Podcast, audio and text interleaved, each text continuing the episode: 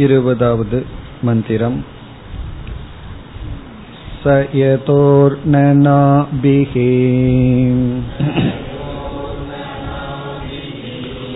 தந்துனா உச்சரேத் யதா அக்னேஹே க்ஷுத்ரா விஸ்புலிங்காஹ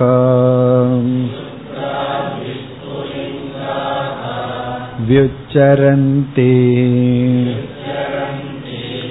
ஏவமேவ அஸ்மாதாத்மனஹ சர்வே பிராணாஹ சர்வே லோகாஹ சர்வே தேவாஹ சர்வாணி பூதானி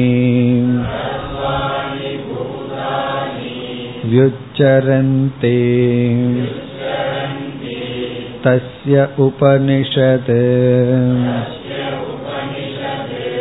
சத்யஸ்ய சத்யமிதி பிராணாவை சத்யம் தேஷாமேஷ சத்யம்.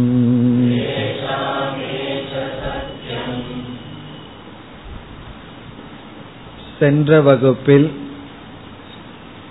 சத்யஸ்ய சத்தியம் என்ற லட்சணம் எவ்விதத்தில் அத்வைத பிரம்ம தத்துவத்தை நமக்கு போதிக்கின்றது என்று பார்த்தோம். இங்கு 2 சத்தியம் என்ற சொற்கள் இருப்பதனால் வெளி உலகத்திலும் 2 சத்திய பதார்த்தங்கள் இருக்கின்றது என்று பொருள்படாது.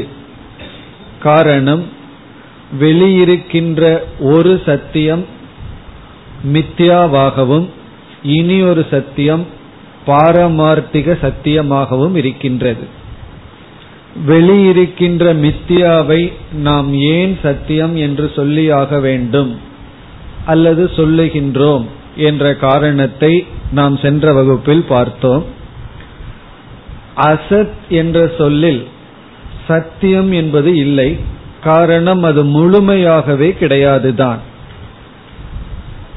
உண்மையில் ஸ்ருதியினுடைய நோக்கில் அல்லது ஞானியினுடைய நோக்கில் உலகம் என்று அல்லது பிரம்மத்தை தவிர வேறு எதுவுமே இல்லை என்றால் அசத் என்று தானே கூற வேண்டும் என்ற கேள்வி வரும்பொழுது, அஞ்ஞான அவஸ்தையில் அவைகள் சத்தியமாக இருந்த காரணத்தினால் அசத் என்ற சொல்லுக்கு பதிலாக மித்தியா என்ற சொல் பயன்படுத்தப்படுகிறது. உண்மையிலேயே அடிப்படையில் மித்தியா என்பதும் அசத் என்பதும் ஒன்றுதான்.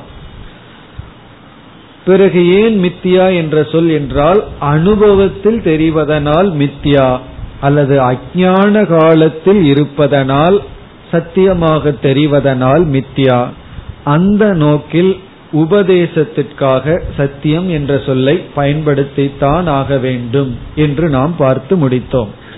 இப்ப சத்தியஸ்ய சத்தியம் என்பது வியாபகாரிகமான ஜெகத்துக்கு சத்தியம், பாரமார்த்திகமான சத்தியம் பிரம்மன், அதுதான் விளக்கப்பட்டது. பிராணாகாவை சத்தியம். பிராணாகா என்றால் பிராணன் என்ற சொல் இந்த உலகத்தை குறிக்கின்றது. பிராணாகா பிரபஞ்சம், இந்த அனைத்து பிரபஞ்சம் சத்தியம் என்றும், தேஷாம் இந்த பிரபஞ்சத்தினுடைய ஏஷக ஏஷக ஆத்மா சத்தியம், இந்த ஆத்மா சத்தியமாக இருக்கின்றது. இத்துடன் இந்த மந்திரத்தினுடைய சுருக்கமான விசாரம் முடிவடைகின்றது. அடுத்த 2 பகுதி, இப்பொழுது நாம் 2வது அத்தியாயத்தில் இருக்கின்றோம், முதல் பகுதியில் இருக்கின்றோம்.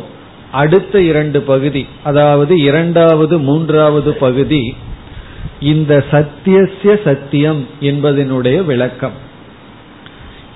இரண்டாவது அத்தியாயத்தில் 6 செக்ஷன் 6 பகுதிகள் இருக்கின்றது. அதில் முதல் பகுதியினுடைய இறுதி மந்திரமான இந்த சொல் சத்தியஸ்ய சத்தியம், இதனுடைய விளக்கம்தான் அடுத்த 2 செக்ஷன். ஆகவே 3 பகுதிகள் சேர்ந்து ஒன்றாகின்றது. 4வது பகுதியில் வேறொரு தலைப்பு, அதனுடைய விளக்கம் அடுத்த பகுதி என்று வரப்போகின்றது. இனி நாம் இந்த 20வது மந்திரத்திற்கு சங்கரர் கூறியுள்ள கருத்துக்கு செல்ல வேண்டும். சங்கரருடைய பாஷ்ய விசாரத்தை இரண்டாக நாம் பிரிக்கின்றோம். ஒன்று, இந்த மந்திரத்திற்கு அவர் கொடுக்கின்ற அறிமுகம், இன்ட்ரோடக்ஷன்.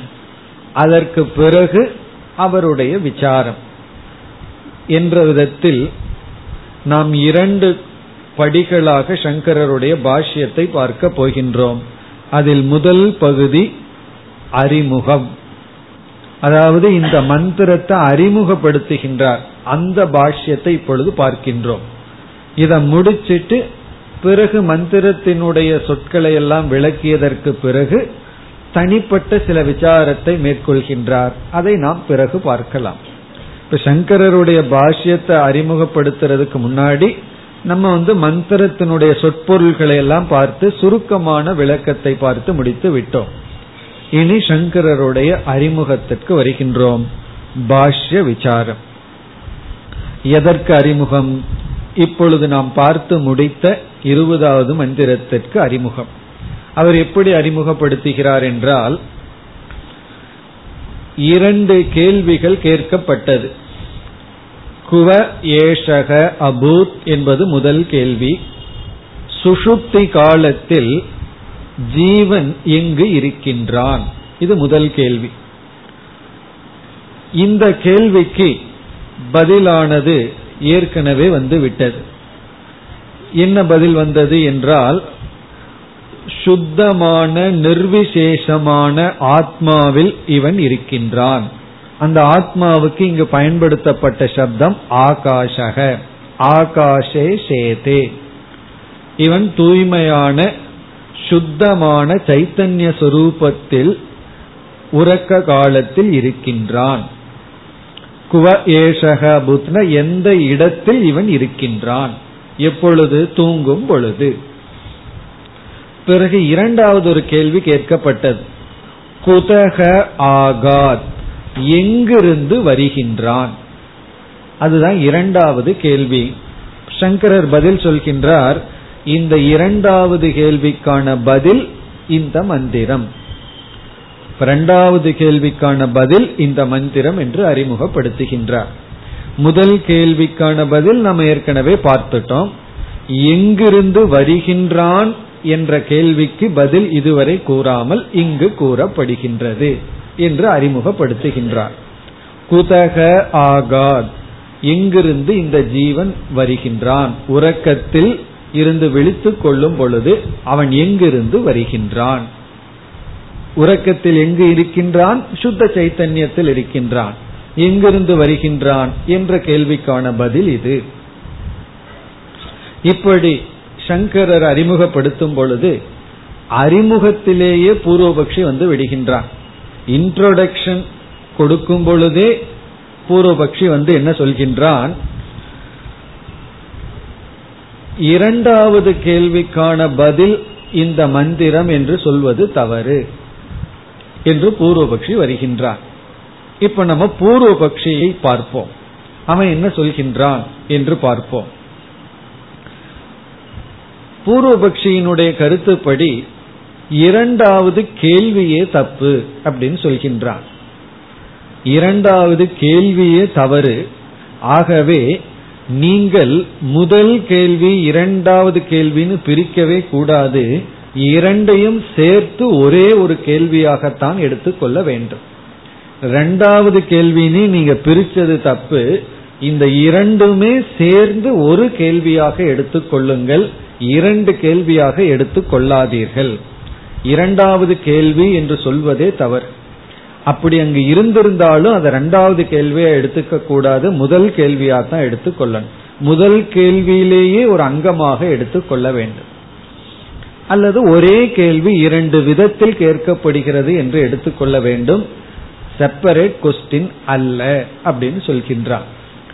என்ன ரெண்டு கேள்வி, அது ஞாபகம் இருந்தா தான் இந்த பூர்வபக்ஷமே நமக்கு புரியும்.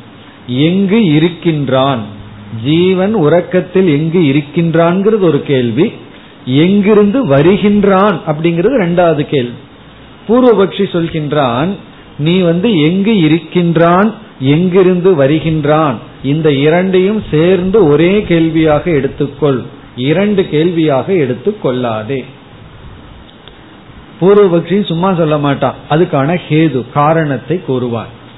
அவன் சொல்ற காரணம் என்னவென்றால், உறக்கத்தில் ஜீவன் எங்கு இருக்கின்றான் கேள்விக்கு என்ன பதில், சுத்த சைத்தன்யத்தில் இருக்கின்றான். எங்கிருந்து வருகின்றான்னு கேட்டா அதற்கும் அதே பதில் தான். இப்ப நம்ம கூறுகின்றோம், உன்னுடைய தந்தை எங்கு என்ற கேள்விக்கு பக்கத்து கிராமத்தில் இருக்கின்றார் அப்படின்னு சொல்ற உடனே அவர் வர்றார். எங்கிருந்து வருகின்றார்ங்கிற கேள்விக்கான பதில் அவனுக்கு தெரிந்து விடும். காரணம் என்ன, எங்கு இருந்தாரோ அங்கிருந்து தானே வர முடியும். பக்கத்து கிராமத்தில் இருந்த தந்தை அவர் வீட்டுக்குள்ள இருந்து வர முடியாது. அவர் எங்கிருந்து வந்தாருங்கிற கேள்விக்கு என்ன பதில், எங்கு இருந்தாரோ அங்கிருந்து தானே வர முடியும். ஆகவே எங்கு இருக்கின்றான் அப்படிங்கிறத நம்ம குறிப்பிட்டு விட்டால் அங்கிருந்து தானே வர முடியும். சுத்த சைத்தன்யத்தில் இருக்கின்றான்னா சுத்த சைத்தன்யத்திலிருந்து தான் வர முடியும், வேற இடத்திலிருந்து வர முடியாது. ஆகவே கிராமத்தில் இருந்து நகரத்திற்கு போயிருக்கின்றான் என்றால், நகரத்தில் இருக்கின்றான் என்றால் அவன் நகரத்திலிருந்து தான் வர முடியும், கிராமத்திலிருந்தோ வீட்டிலிருந்தோ வர முடியாது. அப்படி இருக்கையில் எங்கிருந்து வருகின்றான் என்றால் எங்கு இருந்தானோ அங்கிருந்து தான் வர முடியும். அப்படி இருக்கையில் நீங்கள் ஏன் தனி கேள்வியாக எடுத்துக் கொள்கின்றீர்கள்? எங்கிருந்து வருகின்றான் தனியாக எடுத்துக்கொள்ள முடியாது. ஏன்னா இங்க ரெண்டு விவஸ்தை கிடையாது, ஒரே ஒரு அர்த்தம் தான் வருகின்றது. இதுதான் பூர்வபக்ஷியினுடைய கருத்து. இந்த கருத்தை கேட்கும் பொழுது நமக்கு சரியாகத்தான் தெரிகின்றது. அதாவது எங்கிருந்து அப்படிங்கறத சமஸ்கிருதத்துல அபாதானம் அப்படின்னு சொல்றோம். அபாதானம்னா த பிளேஸ் ஃப்ரம் வேர், எந்த இடத்தில் இருந்து. அப்படி அபாதானம்ங்கிறத நம்ம எடுத்துக்கொள்ள கூடாது. அப்படி எடுத்துட்டாலும் தனி கேள்வியாக எடுத்துக்கொள்ள கூடாது, ஒரே கேள்வியாகத்தான் எடுத்துக்கொள்ள வேண்டும். இப்படி பூர்வபக்ஷி சொல்றதுல இருந்து அவன் என்ன சொல்றான், ஒரே கேள்வியா ரெண்டையும் நீ எடுத்துட்டு அதுக்கு எங்கேயோ ஒரு இடத்துல பதில் சொல்லி இருந்தாலே போதும், ஏற்கனவே பதில் வந்தாச்சு. அப்படி இருக்கும் பொழுது இந்த மந்திரம் ரிப்பீட்டிஷன், புனருக்தி, இந்த மந்திரம் அவசியம் இல்லதான். காரணம் என்ன, இந்த இரண்டும் சேர்ந்து ஒரு கேள்வி ஆகிறது, அந்த கேள்விக்கு பதில் சொல்லியாகி விட்டது. அப்படி இருக்கும் பொழுது இந்த மந்திரம் தேவையில்லதான். இல்ல மீண்டும் உபனிஷத் சொல்கின்றது, அப்படித்தான் பொருள் கொள்ள வேண்டும். இத தனி ஒரு மந்திரமாகவும் இதிலிருந்து புதிதான ஒரு அறிவு வருவதாகவும் எல்லாம் நீ எடுத்துக்கொள்ள கூடாது. இதுதான் பூர்வபக்ஷம், இதுதான் சந்தேகம். எங்கிருந்து வருகின்றான் நம்ம அபாதானமாக எடுத்துக்கொள்ளாது. எந்த இடத்திலிருந்து வர்றான்ங்கிறது நமக்கு தெரிஞ்சாச்சு. காரணம் என்ன, எங்கு இருக்கின்றான்ங்கிறதுக்கு பதில் தெரிந்து விட்டால் எங்கு இருந்து வருகின்றான்ங்கிறதுக்கும் பதில் தெரிந்து விடுகிறது. ஒருவர் நம்மிடம் வந்து கொண்டு இருக்கின்றார், அவர் எங்கிருந்து வருகிறார்ங்கிற அறிவு நமக்கு வேண்டும்னா எந்த இடத்துல இருந்தாருங்கிறது தெரிஞ்சா போதும். கடைசியா எந்த இடத்துல இருந்தார் அப்படிங்கிற அறிவை நம்ம அடைஞ்சிட்டோம்னா அவர் அங்கிருந்து தானே வர முடியும், வேற எங்கிருந்தும் வர முடியாது. இல்ல அதற்கு முன்னாடி வேற ஒரு இடத்துக்கு போயிட்டு அங்கிருந்து வந்தார்னா நம்ம என்ன புரிஞ்சுக்கணும், கடைசியா எந்த இடத்துல இருந்தாருங்கிறதான் கேள்வி. இப்ப அங்கிருந்து தானே வர முடியும், இதுதான் கேள்வி. பூர்வபக்ஷியின் நியாயமா தான் படுகின்ற. பிறகு நாம் பதில் சொல்ல வேண்டும். கேள்வி கேட்கிறவன் சந்தேகப்படுபவனுக்கு பூர்வபக்ஷின்னு பேரு நம்ம பார்த்திருக்கோம். பதில் சொல்பவர்களுக்கு சித்தாந்தி அப்படின்னு பேர், உத்தரம் பதில் சொல்பவங்களுக்கு சித்தாந்தி. இங்க இடையில இனி ஒரு ஆள் இருக்கான், அதற்கு பேர் மத்தியஸ்தக அப்படின்னு இனி ஒரு ஆள். நம்ம பொதுவா பூர்வபக்ஷி சித்தாந்தியை தான் பேசிட்டு இருக்கான். அந்த மத்தியஸ்தன் ஒருத்தன் இருக்கான், அவன் யார் அப்படின்னு சொன்னா, இந்த சித்தாந்தி பதில் சொல்வதற்கு முன்னாடி குறுக்க பூந்து அவன் ஒரு பதில் சொல்லுவான், அவனுக்கு பேரு மத்தியஸ்தன் அர்த்தம். அதுவும் வரும் விசாரத்துல. இப்ப மூணு ஆள், ஒன்னு பூர்வபக்ஷி, இனி ஒன்னு சித்தாந்தி, இனி ஒருத்த மத்தியஸ்தன். இந்த மத்தியஸ்தன்னா சமரசம் பண்றவன் அர்த்தம் அல்ல, ஆனா அந்த அர்த்தத்துலதான் இங்க வருகின்றது. அவன் ஒரு சமரசத்தை கொடுப்பான், அதாவது குரு சிஷ்யன் இடையில இனி ஒருவர். சில சமயங்கள் இப்படி நடக்கும், ஒரு குரு கிட்ட ஒரு சிஷ்யன் கேள்வி கேட்பார், அதுக்கு யார் பதில் சொல்லணும்? குரு தானே பதில் சொல்லணும். பக்கத்தில் இருக்கிறவங்க சும்மா இருக்க மாட்டாங்க, பதில் சொல்ல ஆரம்பிச்சிருவார்கள். அதுதான் மத்தியஸ்தன்னு சொல்லி. ஒழுங்கா சொன்னா பரவாயில்ல, சந்தோஷம், குரு பேசாம இருந்துடலாம். ஆனா இந்த மத்தியஸ்தன் என்ன பண்ணுவான், அவன் சித்தாந்திக்கு சாதகமா சொல்லணும்னு நினைச்சு தப்பான கருத்தை சொல்லுவான். அதுதான் மத்தியஸ்தன். இப்ப மத்தியஸ்தன்கிறது யார் அப்படின்னா, கேள்வி கேட்கிறவன் ஒருத்தன், அவன் பூர்வபக்ஷி. அதுக்கு சரியான பதில் சொல்றதுக்கு தயாராக இருப்பவன் சித்தாந்தி. இந்த மத்தியஸ்தன் என்ன செய்வான், பூர்வபக்ஷி சொல்றது தப்புன்னு அவனுக்கு புரிஞ்சிடுது, ஆனா சித்தாந்தி என்ன சரியான கருத்து சொல்ல போறாருங்கிறது அவனுக்கு தெரியல. சித்தாந்திக்கு பதில் சொல்வதற்காக, அதாவது சித்தாந்தியினுடைய பக்கத்துல சேர்ந்துட்டு பூர்வபக்ஷிக்கு ஒரு பதில் சொல்லுவான், ஆனா அந்த பதிலையும் ஒரு குறை இருக்கும்.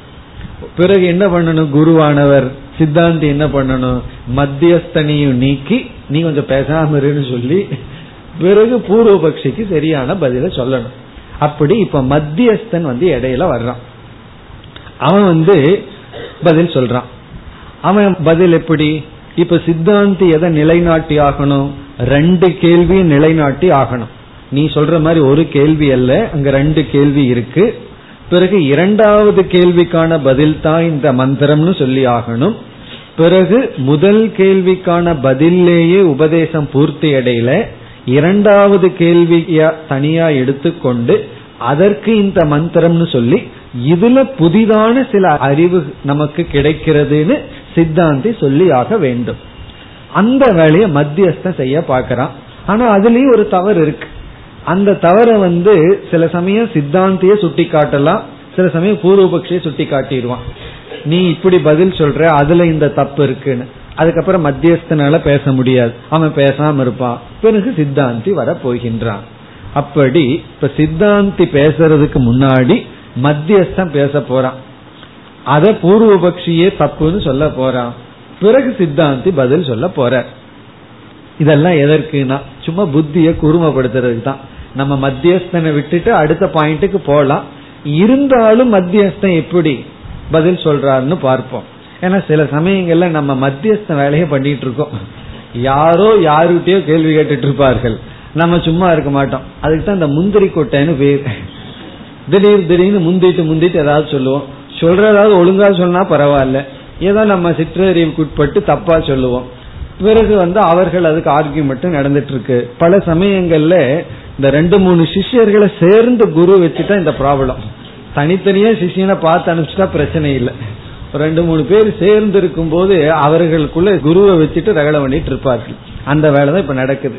இப்ப மத்தியஸ்தன் பதில் சொல்கின்றான். மத்தியஸ்தனும் புத்திசாலி, அவனும் ஒரு பதில் சொல்றான். அவன் என்ன நிலைநாட்ட விரும்புறான், இது தனி கேள்விதான், இந்த கேள்விக்கு தனி பதில் இருக்கு, இந்த கேள்வி புனருக்தி அல்ல, முதல் கேள்விக்குள்ளேயே இது அடங்கவில்லை, இது தனிப்பட்ட கேள்விதான் நிலைநாட்டுகின்றான். அப்படி நிலைநாட்டும் போது தப்பா தான் நிலைநாட்டுறான். அவன் எப்படி நிலைநாட்டுவான்னு பார்ப்போம். அதாவது ஒரு மந்திரத்துல எப்படியெல்லாம் தப்பா சிந்திக்கலாம், எப்படியெல்லாம் கருத்து வேறுபாடு வருதுன்னு தெரிஞ்சுக்கிறதுக்காக இதை நம்ம பார்க்கிறோம். இப்ப இந்த மத்தியஸ்தனை புரிஞ்சுக்கிறதுக்கு முன்னாடி இந்த இலக்கண ரீதியை ஒரு சிறிய கருத்து புரிஞ்சுக்கணும். இலக்கணம்னா பயம் வேண்டாம், ரொம்ப சிம்பிள், சிறிய கருத்து தான். அதாவது ஐந்தாவது வேற்றுமை உருபுன்னு ஒன்னு இருக்கு, அஞ்சாவது விபக்தி. இந்த வாக்கியத்துல குதகன்னு ஒரு சொல்ல இருக்கு. குதக அப்படின்னா எங்கிருந்து, அதுதான் அஞ்சாவது வேற்றுமைன்னு சொல்றது. இருந்து, எங்கிருந்து. குதக ஆகாத், எங்கிருந்து வருகின்றான்.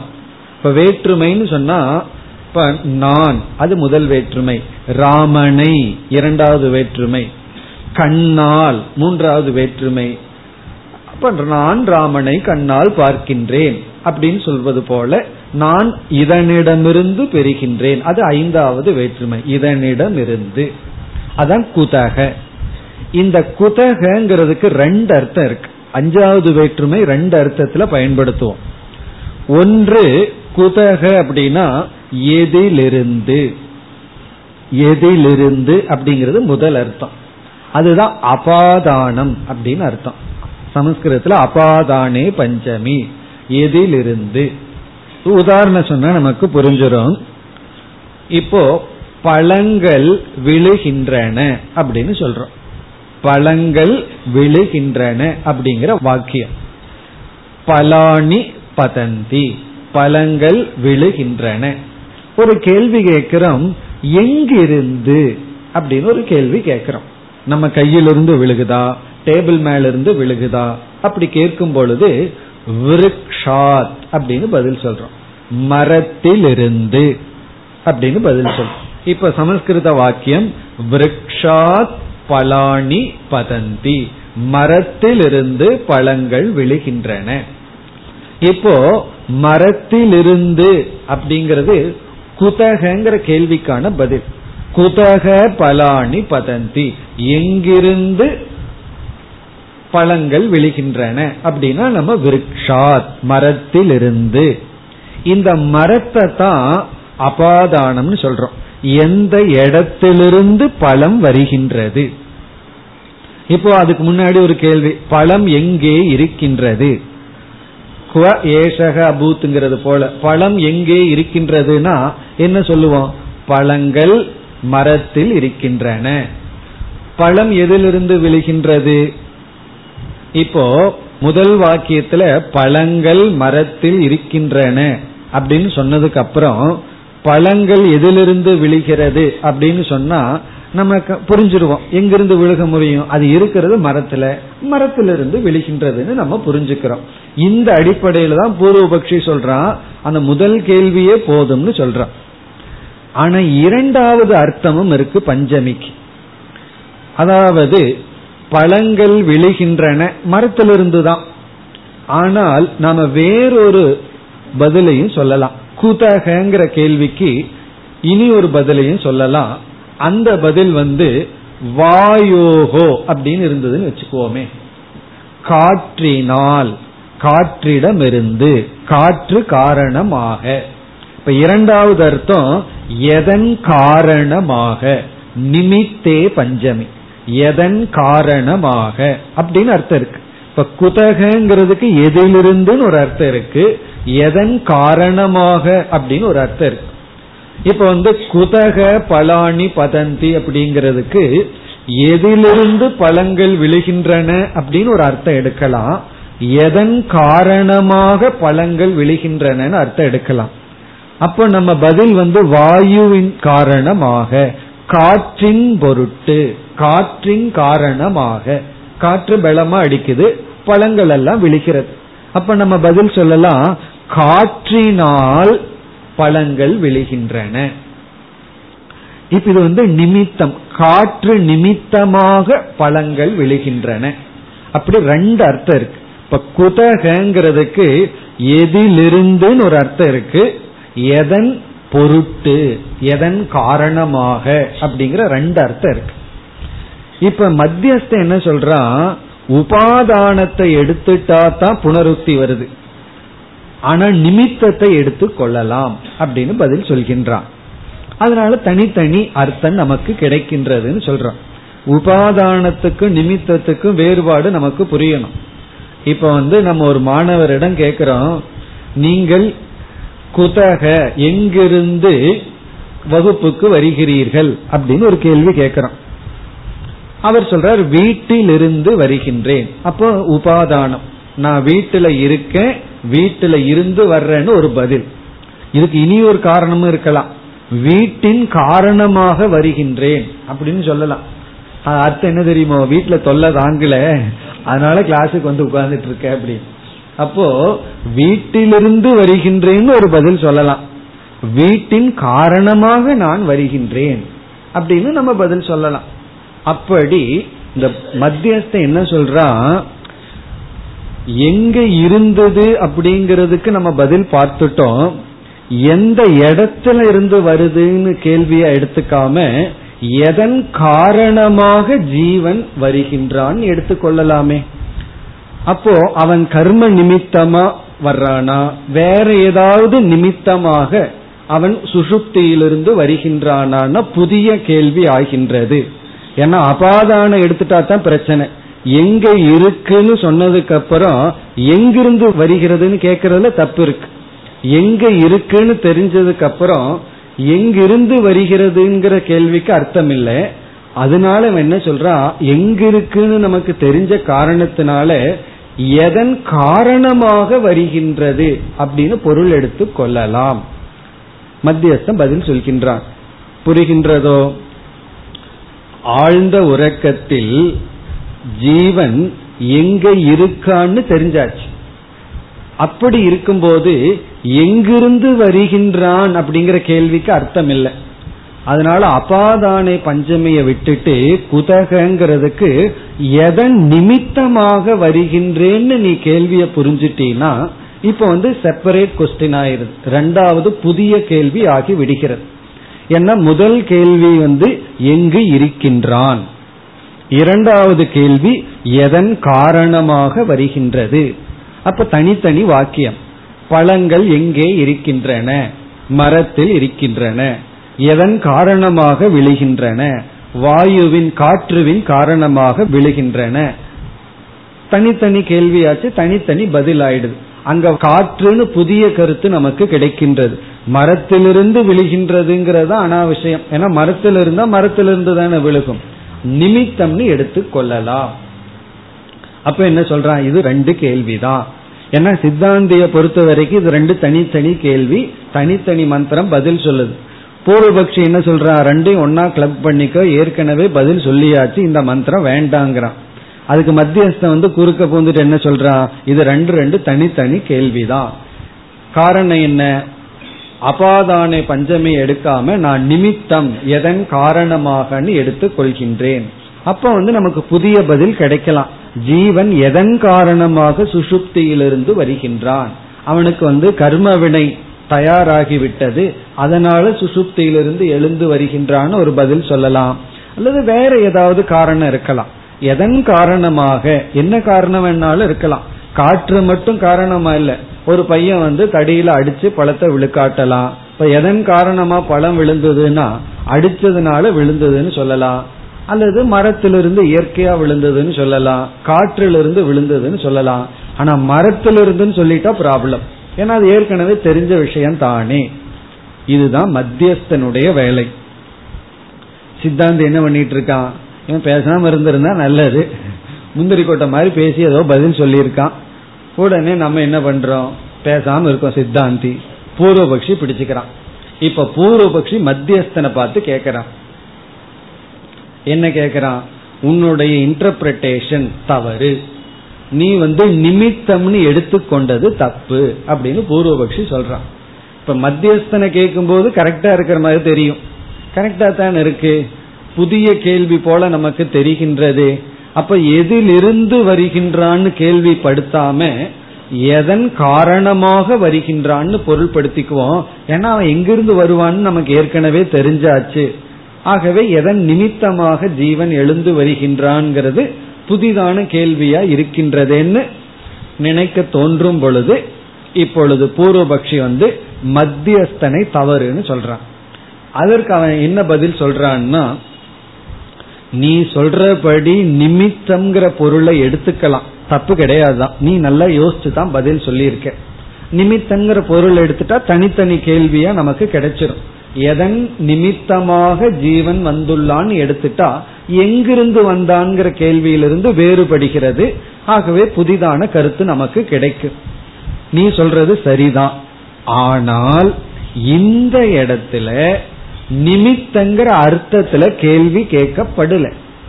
காரணம் என்னன்னா, இதற்கான பதில பார்த்தோம் அப்படின்னா உபாதானத்தை தான் பதிலா சொல்லப்பட்டிருக்கு. அப்படி பதில பார்க்கும் பொழுது இந்த அர்த்தத்தில் கேள்வி கேட்கப்படவில்லை அப்படின்னு நம்ம புரிந்து கொள்ள வேண்டும்னு சொல்றான். அதாவது இவன் என்ன சொல்றான், உன்னுடைய கேள்வி நிமித்தம்ங்கிற அர்த்தத்துல இருந்திருந்தா பதிலும் அந்த அர்த்தத்துல வந்திருக்கணும். ஆனா பதில் நீ என்ன நினைச்சிருக்கிறையோ அந்த கேள்வியினுடைய அடிப்படையில இல்ல, பதில் உபாதானம்ங்கிற அடிப்படையில தான் வந்திருக்கு, நிமித்தங்கிற அடிப்படையில பதில் வரவில்லை. ஆகவே கேள்வியும் நீ சொல்ற கேள்வி அல்ல, நீ சொல்ற விதத்தில் அல்ல. இப்ப நம்ம உதாரணத்துக்கு போனா இதை புரிஞ்சிடும். ஒருவர் நம்ம கிட்ட கேட்கிறார், எதனால் பழம் விழுகின்ற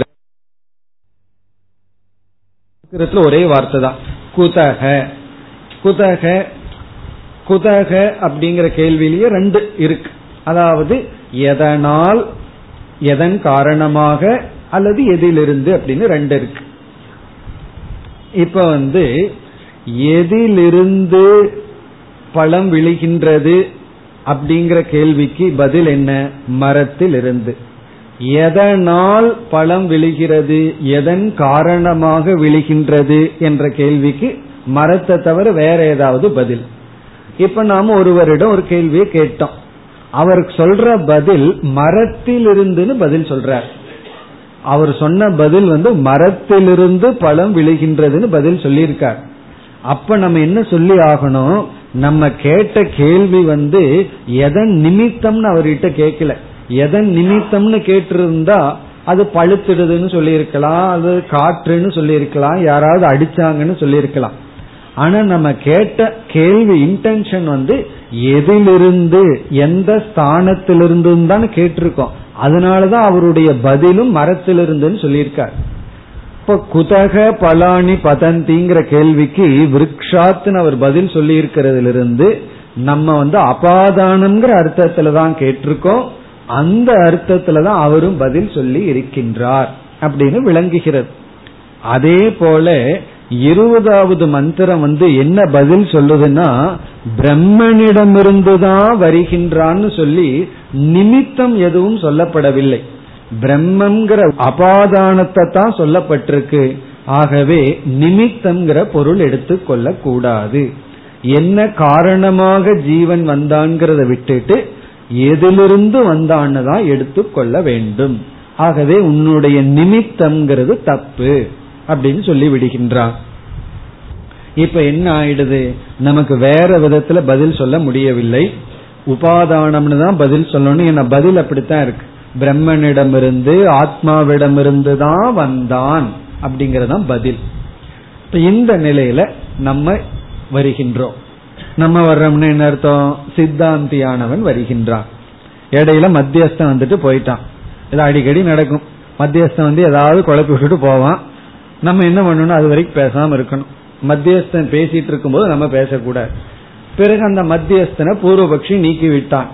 இனி நம்ம இடையில நம்ம இறுதியில வருகின்றோம். இடையில வந்தவன் போயாச்சு, நம்ம சரியான பதிலுக்கு வருகின்றோம். இப்ப நம்ம என்ன பதிலுக்கு வர்றோம், கேள்வி அபாதானம்தான். அதாவது அபாதானம் சொன்னாலும் சரி, உபாதானம் சொன்னாலும் சரி, உபாதானம்னா எந்த காரணத்திலிருந்து, அபாதானம்னா எந்த இடத்திலிருந்து, அந்த உபாதானத்தை குறிக்கின்ற இடம்தான். எந்த இடம் அப்படிங்கிறது தான் கேள்வி அப்படின்னு நம்ம பதில் சொல்றோம். மத்தியஸ்தனை நம்மளும் ஏற்றுக்கொள்வதில்லை. கேட்கறதுக்கு நல்லா இருக்கு, ஆனா பதில பார்க்கும் பொழுது பதில் இங்க அஜாத சத்ரு எந்த நிமித்தமாக ஜீவன் வந்தான்னு சொல்லல, எங்கிருந்து வந்தான்னு தான் சொல்ற. அதாவது எந்த ஆதாரத்திலிருந்து வந்தான் அப்படின்னு தான் பதில் சொல்கின்றார். ஆகவே அபாதானம் தான் அப்படின்னு முதல்ல நம்ம சொல்லிடுறோம். உடனே பூர்வபக்ஷிக்கு நம்ம மத்தியஸ்தனோட சேர்ந்து கொள்ளவில்லைங்கிறது தெரிகின்றது. பிறகு இங்கு சங்கரர் பதில் சொல்கின்றார், இங்கு நமக்கு புதிதாக சில ஞானம் கிடைக்கின்றது. முதல் கேள்வியில் சில தவறான கருத்து வர வாய்ப்பு இருக்கின்றது. அந்த வாய்ப்பை நீக்கி, தவறை நீக்கி, புதிதாக சில அறிவை இந்த மந்திரத்திலிருந்து நாம் அடைகின்றோம். என்ன தவறு என்றால், முதல் கேள்வி எடுத்துட்டோம்னா ஜீவன் சுஷுப்தி காலத்தில் எங்கு இருக்கின்றான் அப்படிங்கறதான் கேள்வி. குவ ஏஷக அபூத். இந்த கேள்வியில ஒரு தவறு வர வாய்ப்பு இருக்கின்றது. என்ன தவறு என்றால், ஜீவன் என்பவன் ஒரு அதிகரணத்தில் இருக்கின்றான். அப்ப ஆதார ஆதேய பேதம். ஆதார ஆதேய பேதம்னா தாங்கப்படுவது அப்படின்னு ஒன்று, தாங்கப்படுவதுன்னா ஒன்று, பிறகு தாங்குகின்ற ஒரு பொருள். இப்ப நம்ம அமர்ந்து கொண்டு இருக்கின்றோம்.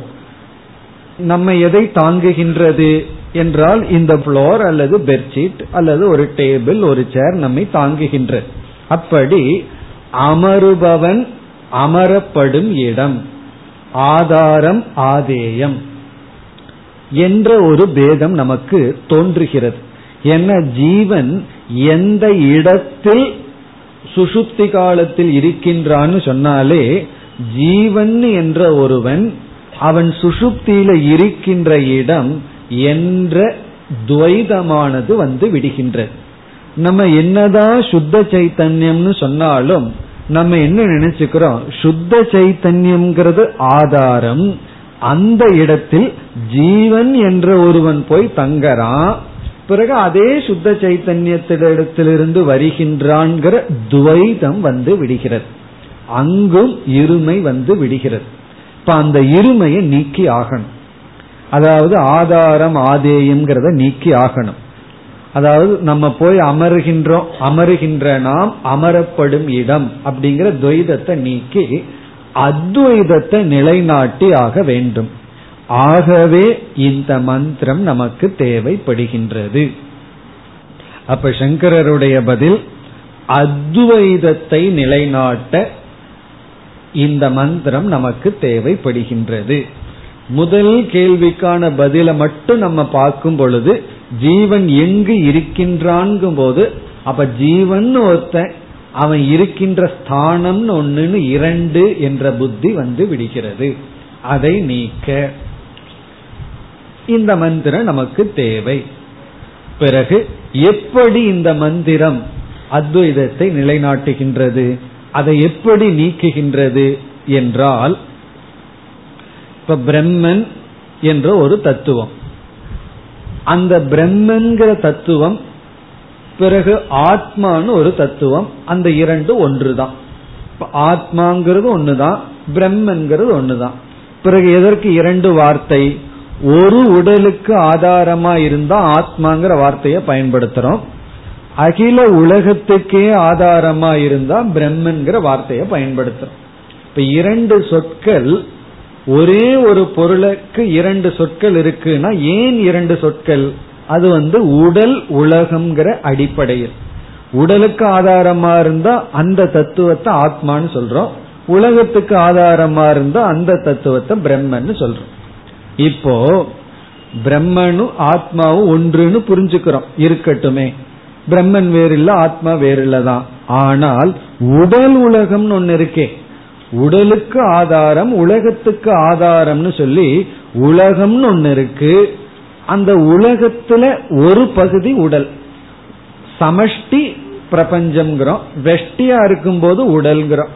உலகம்ங்கிறது என்ன? உடலினுடைய சேர்க்கை, எல்லா உடல்களும் சேர்ந்துட்டா உலகம் ஆகின்றது.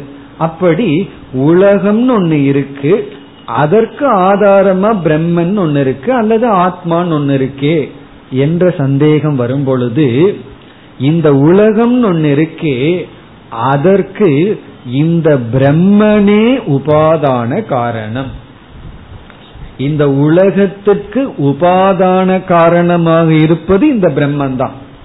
அப்ப இந்த உலகம் உடல் இந்த இரண்டுக்குமே பிரம்மனே உபாதானம் அப்படின்னு சொன்னா, அப்ப இந்த உலகம் அல்லது உடல் காரியம் என்று புரிந்துவிட்டால், காரியம் மித்தியா காரணம் சத்தியம், காரணம்தான் சத்தியம் காரியம் மித்தியா. எதை காரியம்னு சொல்றோமோ அது வெறும் நாம ரூபம், அது மித்தியாவாகி விடுகின்றது, காரணம்தான் சத்தியம். ஆகவே பிரம்மத்தை உபாதான காரணம்னு அறிமுகப்படுத்துவதன் மூலம் இந்த உலகத்தை நம்ம மித்தியாவாக்குறோம். உலகத்தை மித்தியாவாக்கிவிட்டால் இருக்கிறது யாருன்னா பிரம்மன் மட்டும்தான். ஆகவே இந்த மந்திரத்துலதான் நமக்கு அந்த நிர்விசேஷ சைத்தன்யத்தில் உறங்குகின்றான்ங்கிற இடத்துல அந்த நிர்விசேஷ சைத்தன்யம் விவர்த்த உபாதான காரணம் என்ற அறிவு கொடுக்கப்படுகிறது. அந்த நிர்விசேஷ சைத்தன்யமே உபாதானம், அபாதானமே உபாதானம்னு சொல்லப்படுகிறது. எதை நம்ம அபாதானம்னு சொல்றோமோ, எதிலிருந்துன்னு சொல்றோமோ, அதுவே உபாதானமாகவும் இருக்கின்றது. அப்ப என்ன ஆகும் அப்படின்னா, எந்த ஒரு நிர்விசேஷமான சைத்தன்யத்திடமிருந்து வந்தான்னு சொல்றோமோ, அந்த நிர்விசேஷமான சைத்தன்யம் இருந்துதான் உலகமே வந்துள்ளது, உலகமே ஏற்றி வைக்கப்பட்டுள்ளது என்ற கருத்து கூறப்பட்டாக வேண்டும். இதுதான் நம்ம முக்கியமான கருத்து. இந்த இடத்துலதான் மதபேதமே உருவாகின்றது. அத்வைதம் என்றும் துவைதம்ங்கிற மதபேதமே எந்த இடத்துல உருவாகுனா இந்த இடம்தான். அந்த பிரம்மனிடமிருந்தே, பிரம்மனை உபாதானமாக கொண்டே உலகம் வருகின்றது. அந்த உபாதானமும் விவர்த்தம். ஏன்னா மற்ற அனைத்து மதவாதிகளும் பிரகிருதி என்ற ஒரு தத்துவத்தை உபாதானமாகவும் அணு என்ற தத்துவத்தை உபாதானமாகவும் கூறி வருகிறார்கள். சைத்தன்யத்தை உபாதானமா கூறுவது யாரும் கிடையாது, அத்வைதிகளை தவிர. அப்படி கூறிவிட்டால் இந்த பிரபஞ்சம் மித்தியாவாயிடும். அவங்க இந்த பிரபஞ்சத்தை மித்தியான்னு விடுறதுக்கு தயாரா இல்லை. அதனாலதான் ஏதோ ஒரு சத்தியமான ஆதாரத்தை உபாதானமாக சொல்கிறார்கள். நம்ம இங்க என்ன சொல்கின்றோம், அந்த பிரம்மனே உபாதான காரணம். அப்படி எவைகளெல்லாம் வந்துள்ளதோ, பிரம்மனே எவைகளுக்கு ஆதாரம்னு சொல்றமோ, எவைகளையெல்லாம் பிரம்மன் தாங்கிக் கொண்டிருக்கின்றதாக நாம் கூறுகின்றோமோ, அதுவும் பிரம்மனிடமிருந்து வந்ததுதான். பிரம்மன் தான் அதற்கு உபாதான காரணம்.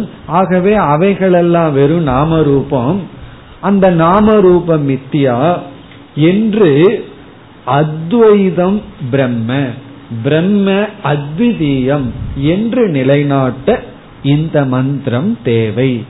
தனி கேள்வியாக எடுத்துக்கொண்டு அதிலிருந்து இந்த கருத்தை நாம் அடைகின்றோம் என்று பதில் சொல்கின்றார் சங்கரர்.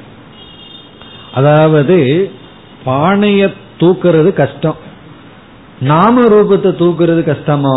நாம ரூபத்துக்கு வெயிட் இருக்குமா? வெயிட் எதுக்கு தெரியுமோ, பானைக்கு தான் வெயிட் இருக்கு. அதாவது நம்ம பானையை தூக்கிட்டு இருந்தோம். ஒருத்தர் சொல்றாரு, நீ வேணா பானைய கீழே வச்சுட்டு நாம ரூபத்தை மட்டும் தூக்கிட்டுன்னு சொன்னா நம்ம தூக்க முடியுமா? அல்லது நாம ரூபத்துக்கு எவ்வளவு வெயிட், பானைக்கு எவ்வளவு வெயிட்னு சொன்னா வெயிட் எல்லாம் எதற்கு போகுது? எல்லாம் பானைக்கு தான் போகுது. அப்ப பொருள் உபாதானம், நாம ரூபம்ங்கிறது தூக்கக்கூடிய விஷயம் அல்ல, அது வெறும் மித்தியா. அப்படி தூக்குனா மென்டல், மனசுக்குள்ள தானே தூக்கிட்டு இருப்போம். எனக்கு அந்த மாடல் வேணும்னு ரகலை பண்ணிட்டு இருந்தோம்னு வச்சுக்கோமே, அது இப்ப என்ன ப்ராப்ளம்னா, நம்ம ப்ராப்ளம் நாம ரூபத்தை புத்தியில தூக்கிட்டு இருக்கிறோம்னு அர்த்தம். எனக்கு அந்த டிசைன் வேணும், ஒரே குவாலிட்டி ட்ரெஸ், ஒரே விலை, ஆனா டிசைன்ல ரகலை பண்ணிக்கிறோம்னா என்ன அர்த்தம்னா, நாம ரூபத்துல தான் புத்தி இருக்கு. இப்ப புத்தி தான் நாம ரூபத்தை தூக்குதே தவிர உடல் தூக்காது. காரணம் நாம ரூபம் மித்தியா. இப்ப இந்த கருத்தை கூற இந்த மந்திரம் நமக்கு தேவை. ஏன் தேவை என்றால், பிரம்மன் தாங்கும் பொருள் எதையோ தாங்கிட்டு இருக்குங்கிற ஒரு எண்ணம் இருக்கு, அப்படி அல்ல. இப்ப ஜீவன் ஒருத்தன் அவன் போய் பிரம்மங்கிட்ட ஒடுங்கி இருக்கின்றான் அப்படியும் கிடையாது. இருக்கிறது பிரம்மன் தான், மீதி எல்லாம் பிரம்மன் உபாதானமாக கொண்டது காரியம் மித்தியா என்று பிரம்மத்தினுடைய அத்வைத தன்மையை நிலைநாட்ட இந்த மந்திரம். நம்ம ஏற்கனவே அறிமுகத்துல பார்த்தோம். முதல் கேள்விக்கான பதிலில் ஆத்மாவினுடைய சுத்தத்துவமும், இரண்டாவது கேள்விக்கான பதிலில் அத்விதீயத்துவமும் நிலைநாட்டப்படுகிறது. நம்ம ஏற்கனவே பார்த்த கருத்து. அதைத்தான் சங்கரர் இங்கு கூறி இந்த மந்திரம் தேவைன்னு முதல்ல நிலைநாட்டுற. இந்த மந்திரத்திலிருந்து நமக்கு என்ன புதிதான கருத்து வருதுன்னா, ஜெகத் மித்யா பிரம்ம அத்வைதம் வெறும் சத்தியம்னு சொன்னாவே ஆழ்ந்து சிந்திச்சு பார்த்தா அத்வைதம்னு வந்துடும். இருந்தாலும் தெளிவா சொல்லியாக வேண்டும். அந்த கருத்து இந்த மந்திரத்திலிருந்து நமக்கு கிடைக்கிறது. இப்ப இந்த அறிமுகத்துடன் சங்கரர் இந்த மந்திரத்தினுடைய விளக்கத்திற்கு வந்துள்ளார். நம்ம விளக்கத்தை பார்த்துட்டு தான் எதற்கு போனோம், சங்கரருடைய அறிமுகத்துக்கு போனோம். விளக்கத்தை நம்ம பார்த்து விட்டோம். இதுல என்னென்ன கருத்துக்கள் இருக்குன்னு நம்ம பார்த்து விட்டோம். 5 கருத்து அமைந்துள்ளதுன்னு பார்த்து ஒவ்வொன்றுடைய விளக்கத்தையும் நம்ம பார்த்து முடித்து விட்டோம். இத்துடன் சங்கரருடைய அறிமுகம் முடிவடைகிறது, மந்திரத்தினுடைய விளக்கமும் முடிவடைகின்றது. இனி அடுத்தது இந்த மந்திரத்தை மையமாக வச்சு சங்கரர் விளக்கம் எழுதி உள்ளார். அந்த விளக்கத்திற்கு இப்பொழுது செல்கின்றோம். இப்ப நம்ம போறது மீண்டும் சங்கர பாஷ்யம், எதற்கு இதே மந்திரத்திற்கான விளக்கம். இப்ப இதுவரைக்கும் பார்த்தது சங்கர பாஷ்யம், இந்த மந்திரத்திற்கான இன்ட்ரோடக்ஷன். ஏன்னா பூர்வபக்ஷி இந்த மந்திரமே வேண்டான்னு சொல்றான், 2 கேள்வி வேண்டாம், 1 கேள்வியா வச்சுக்கோன்னு சொல்றான். இல்ல 2 கேள்விதான் வேணும்னு சொல்றோம். மத்தியஸ்தன் இடையில கொஞ்சம் குழப்பிட்டு போனா பிறகு சங்கரர் சொல்றாரு இது அபாதானந்தான் என்று சொல்லி, ஆனாலும் இதிலிருந்து நமக்கு ஒரு புதிய அறிவு கிடைக்கின்றது, அதற்காக இந்த மந்திரம் வேண்டும் என்று சொல்லி பிறகு நம்ம பார்த்த விளக்கத்தை சங்கரரும் செய்து ஒவ்வொரு வார்த்தைக்கான அர்த்தத்தை எல்லாம் சொல்லி விளக்கி முடித்து விட்டு பிறகு விசாரத்தை ஆரம்பிக்கின்றார். இங்கே ஒரு பெரிய விசாரத்தை மேற்கொள்கின்றார். அப்படி நான் விசாரம் பண்ண போறேன்னு சொல்ற, விசாரம் பண்றதுக்கு முன்னாடியே விளக்கத்தை கொடுத்துட்டு, அறிமுகப்படுத்தி விளக்கம் கொடுத்து விட்டு, நான் இந்த இடத்துல சில விசாரத்தை மேற்கொள்ள போகின்றேன் அப்படின்னு அவர் சொல்றார். அப்படி சொல்லும் போது சில சமயம் பணிவா சொல்லுவார், யதாமதி, என்னுடைய புத்திக்கு எட்டினபடி நான் இதுல சில விசாரத்தை பண்றேன்னு சொன்ன உடனே விசாரத்தை பண்ண விடாம பூர்வபக்ஷி வர்றான். நீங்க எதுக்கு விசாரம் பண்ணணும் அப்படின்னு பூர்வபக்ஷி வர்றான். அப்ப என்ன பண்ணணும், அவங்கிட்ட இல்லப்பா நான் விசாரம் பண்ணுவேன் அப்படின்னு சொல்லி ஆகணும். பூர்வபக்ஷி சொல்றான், எதுக்கு விசாரம் பண்ணணும், இப்போ நம்ம என்ன பண்ண போறோம், விசாரம் ஏன் பண்ணணும் அப்படின்னு விசாரம் பண்ண போறோம். என்ன விசாரங்கிறதுக்கு முன்னாடி விசாரம் ஏன் பண்ணி ஆகணும் அப்படின்னு சொல்லி அந்த விசாரம் முதல்ல நடக்குது. பூர்வபக்ஷி சொல்றான், விசாரம் 2 இடத்துலதான் பண்ணணும், அந்த 2மே இங்க இல்லையே, நீங்க ஏன் விசாரம் பண்றீங்கன்னு கேக்குறான். முதல் இடம் சந்திக்தம், எங்கு சந்தேகம் இருக்கோ அங்கதான் விசாரம் பண்ணணும். சந்தேகம் இல்லாத இடத்துல எதுக்கு போய் விசாரம் பண்ணிட்டு இருக்கணும். இப்ப என் முன்னாடி ஒருத்தர் கல்லு மாதிரி நிக்கிறார், நீங்க இருக்கீங்களா இல்லையா அப்படின்னு நான் விசாரம் ஆரம்பிச்சேன்னு வச்சுக்குவோமே, என்ன ஆகும்னா அவர் நம்ம வேற இடத்துல கொண்டு போய் சேர்த்திடுவார். கண்ணுக்கு முன்னாடி நிக்கிறவரை போய் விசாரம் பண்ண வேண்டியது இல்லையே, நீங்க எப்படிப்பட்டவங்கன்னு விசாரம் பண்ணல, அது தெரியல. ஆனா இருக்கீங்களா நிக்கிறீங்களான்னு விசாரம் பண்ண வேண்டிய அவசியம் இல்லை. அப்ப பூர்வபக்ஷி சொல்றான், எங்க சந்தேகம் இருக்கோ அங்கதான் விசாரம் பண்ணணும். அது முதல் நிபந்தனை, சந்திக்தம். சந்திக்தம்னா சந்தேகப்படுற இடத்துலதான் விசாரத்தின் தேவை இருக்கிறது. இரண்டாவது சப்ரயோஜனம், பிரயோஜனம் இருக்கிற இடத்துலதான் விசாரம் பண்ணணும். சந்தேகம் இருக்குங்கிறதுக்காக விசாரம் பண்ணிட்டு இருந்த என்ன பிரயோஜனம். அதுக்கு சாஸ்திரத்துல சொல்றது காக்க தந்த பரீட்சா நியாயம்னு சொல்றது. காக்கைக்கு பல்லு இருக்கா இல்லையான்னு விசாரம் பண்றேன்னா சரி உனக்கு என்ன பிரயோஜனம். அப்படி பிரயோஜனம் இல்லாத விசாரத்துக்கு காக்க தந்த பரீட்சான்னு சொல்லுவாங்க.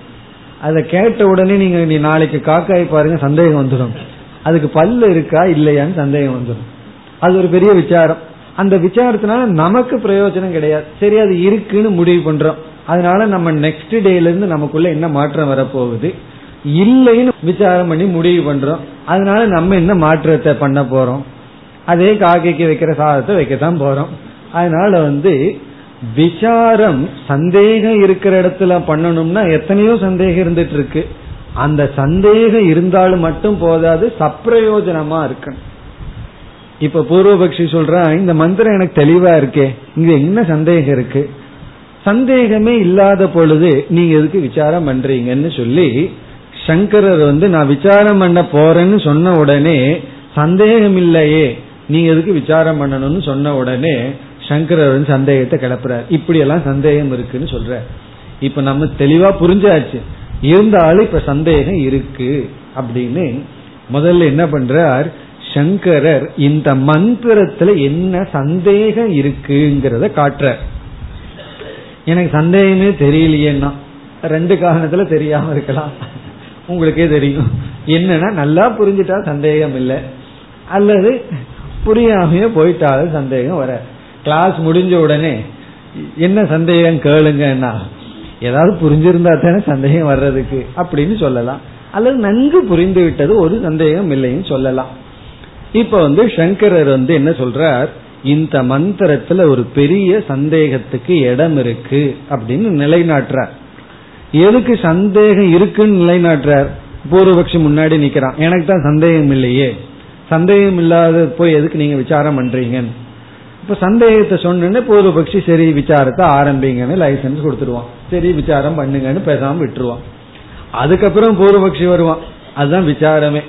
விசாரத்துல பூர்வபக்ஷி சித்தாந்தம் போக போகுது, அதுக்கு முன்னாடி ஒரு பூர்வபக்ஷி முன்னாடி நின்று நீங்க எதுக்கு விசாரம் பண்றீங்கன்னு ஒரு கேள்வி, அதற்கான பதில். இப்ப நம்ம வந்து சந்தேகத்தை பார்க்க போறோம். எங்க சந்தேகம்? முதல்ல எந்த மந்திரம்ங்கிறது மறந்துடக்கூடாது. இந்த 20வது மந்திரத்துலதான் சந்தேகம். இங்க சந்தேகம் என்னன்னா, தஸ்ய உபனிஷத்து சத்யஸ்ய சத்தியம் அப்படிங்கிற வாக்கியத்துல தஸ்யன்னு ஒரு வார்த்தை வந்துடுது, அதனாலதான் சந்தேகம். இந்த புரோனோன் வந்தாவே சந்தேகம் வந்துடும்.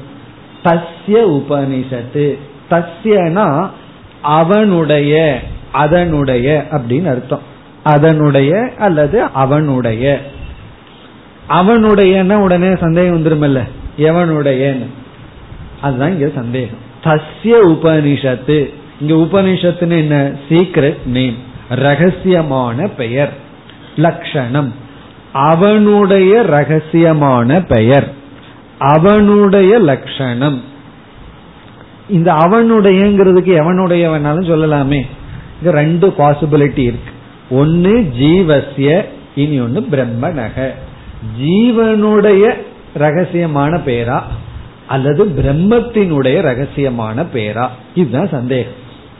அப்ப தஸ்ய கஸ்ய லட்சணம், தஸ்ய லட்சணம், தஸ்ய உபனிஷத்துனா தஸ்ய லட்சணம், தஸ்ய நாம, அவருடைய அல்லது அவனுடைய லட்சணம். இது யாருடைய லட்சணம்? ஜீவனுடைய லட்சணமா அல்லது பிரம்மனுடைய லட்சணமா அப்படிங்கறத நமக்கு இங்க சந்தேகம். ஏன்னா அங்க புரோனோன் வந்துடுது, தஸ்ய அப்படின்னு வந்துடுது. பிறகு எங்கெல்லாம் அவன் வருதோ அங்கெல்லாம் சந்தேகம் வரணுங்கிற அவசியம் கிடையாது. ஏன்னா இப்ப வந்து கிருஷ்ணன் அப்படிங்கிறவரை பற்றி மட்டும் நான் பேசுறேன், அவரை பற்றி ரெண்டு வார்த்தை சொல்லிட்டு கிருஷ்ணன் வந்தார், கிருஷ்ணன் எனக்கு கொடுத்தார், கிருஷ்ணன் இவ்விதம் சொன்னார்னு சொல்ற இடத்துல அவர் இவ்விதம் சொன்னார்னா, நான் பேச ஆரம்பிச்சதே கிருஷ்ணனை பத்தி, அவரை பத்தியே ரெண்டு விஷயம் பேசிட்டு மூன்றாவது அவர்னு சொன்னா சந்தேகம் வராது. ஏன்னா நான் கிருஷ்ணனை பத்தி தானே பேசியிருக்கேன், வேற ஆளே வரலையே. சப்போஸ் நான் திடீர்னு கோவிந்தனை பத்தியும் பேசிட்டேன், அவர்னு சொன்னா நீங்க யார சொல்றீங்கன்னு கேட்பாங்க. ஏன்னா நீங்க வந்து கிருஷ்ணன்கிற ஒருத்தரையும் அறிமுகப்படுத்தி இருக்கீங்க, கோவிந்தன் ஒருத்தரை பத்தி பேசிட்டீங்க, திடீர்னு அவர்னு சொல்றீங்களா, அது யார்? அப்படி இங்க தஸ்யங்கிறதுக்கு முன்னாடி பிரம்மனும் இருக்கு ஜீவனும் இருக்கு. ஏன்னா ஜீவனை பற்றியும் விசாரம் இருக்கு, பிரம்மத்தை பற்றியும் விசாரம் இருக்கு. உடனே சந்தேகம் வந்தாச்சு, இந்த தஸ்யக்கு முன்னாடி ஜீவனும் இருக்கான் பிரம்மனும் இருக்கான், இது யாரை பற்றி? அப்ப இது யாருடைய லட்சணம்? ஏன்னா பிரம்மன் வந்து அகில பிரபஞ்சத்திற்கு உபாதான காரணம், ஜீவன் வந்து சரீரத்திற்கு உபாதான காரணம், ரெண்ட பத்தியும் பேசியிருக்கோம். ஆகவே தஸ்ய உபனிஷத் சத்தியசிய சத்தியம்ங்கிறது ஜீவனுக்குரிய லட்சணமா பிரம்மனுக்குரிய லட்சணமா? சந்தேகம் வந்தாச்சு. இனி உடனே பூர்வபக்ஷி சரி என்ன பிரயோஜனம் அதையும் சொல்லுங்கிறான். சந்தேகத்தை மட்டும் சொன்னா போதாது, இதனால என்ன பிரயோஜனம் அதை சொல்லுங்கிறான். உடனே சங்கரர் வந்து சரி இந்த சந்தேகத்தை நிவர்த்தி பண்றதுனால என்ன பிரயோஜனம் அதையும் சொல்ற. அதை சொன்னாதான் இந்த பூர்வபக்ஷி போவான், போவான்னு என்ன நம்ம விசாரம் பண்றதுக்கு விடுவான்.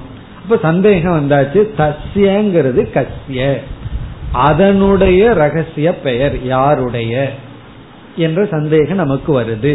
ஏன்னா இதுக்கு முன்னாடி ரெண்டு பேர்த்தையும் நம்ம பேசிட்டோம், ஜீவனை பற்றி விசாரம் பண்ணிட்டோம், பிரம்மத்தையும் விசாரம் பண்ணியிருக்கோம். அப்ப யாருடைய லட்சணம் எது அப்படின்னு ஒரு சந்தேகம் வருகிறது. பிறகு சங்கரர் பிரயோஜனத்தை சொல்றார்.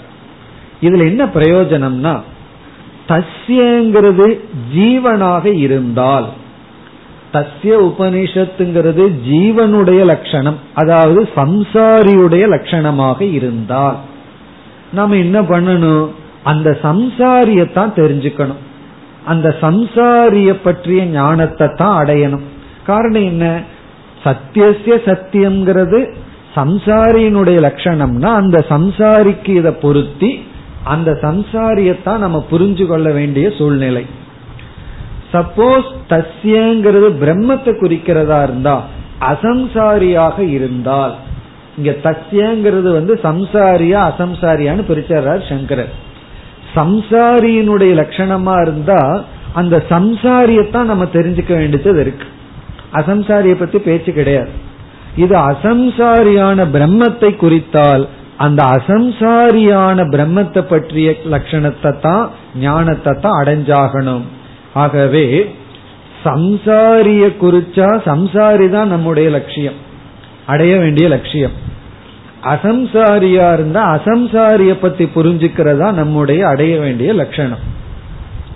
பிறகு இங்க பூர்வபக்ஷி என்ன சொல்றான், ஜீவன் சம்சாரி பிரம்மன் அசம்சாரின்னு நமக்கு தெரிஞ்ச விஷயம்தான். ஜீவன் சம்சாரி, அசம்சாரியா இருக்கிறது பிரம்மன். பூர்வபக்ஷி என்ன சொல்றான், இங்க எனக்கு பெரிய சந்தேகம் மறுபடியும் வந்துடுது, இந்த ஜீவனும் பிரம்மனும் ஐக்கியமாக இருந்தால், ஜீவனும் பிரம்மனும் ஐக்கியமாக ஆகிவிட்டால், சம்சாரியும் அசம்சாரியும் ஒன்றாக ஆக்கிவிட்டால், அப்ப சம்சாரியும் அசம்சாரி ஒன்னாயிடுதுன்னு வச்சுக்கோமே, அப்ப என்ன ஆகும்னா எல்லாம் சம்சாரி ஆயிடுவோம். அப்போ எல்லாமே சம்சாரி ஆயிட்டோம் அப்படின்னா அந்த சம்சாரிய நம்ம தெரிஞ்சுக்கிறதுனால ஒரு பிரயோஜனம் கிடையாது. ஒரு கால் சம்சாரி வேறு அசம்சாரி வேறு ஜீவனும் பிரம்மனும் வேறுன்னு சொன்னா மகா வாக்கியம் தப்பாயிரும். மகா வாக்கியம் தப்பாகும் எப்பொழுதுனா சம்சாரியையும் அசம்சாரியையும் ஐக்கியப்படுத்தினா மகா வாக்கியம் தப்பு. காரணம் என்ன, ரெண்டு வேறு, அதை எப்படி நீங்க ஐக்கியப்படுத்த முடியும்னு பிரச்சனை வந்துடும். ஒன்றுன்னு சொன்னா புருஷார்த்தமே இல்லாம போயிடும், சாஸ்திரம் பயனற்றதாகி விடும். ஆகவே இங்க பல சந்தேகம் வந்தாச்சுன்னு, சந்தேகம் எங்க இருக்குன்னு கேட்ட பூர்வபக்ஷிக்கு இப்ப சந்தேகம் வந்தாச்சு. அதனால என்ன பண்றா, சரி நீங்க விசாரம் பண்ணித்தான் ஆகணும்னு சொல்றான். பிரயோஜனம் இருக்கு, என்ன யார தெரிஞ்சுக்கணுங்கிற ரொம்ப முக்கியமான விஷயம், தெரிஞ்சுட்டா தான் பலன் இருக்கு. ஆகவே பிரயோஜனம் இருக்கு, சந்தேகம் இருக்குன்னு பூர்வபக்ஷி சொன்னவுடன் விசாரம் ஆரம்பிக்கப்படுகின்றது.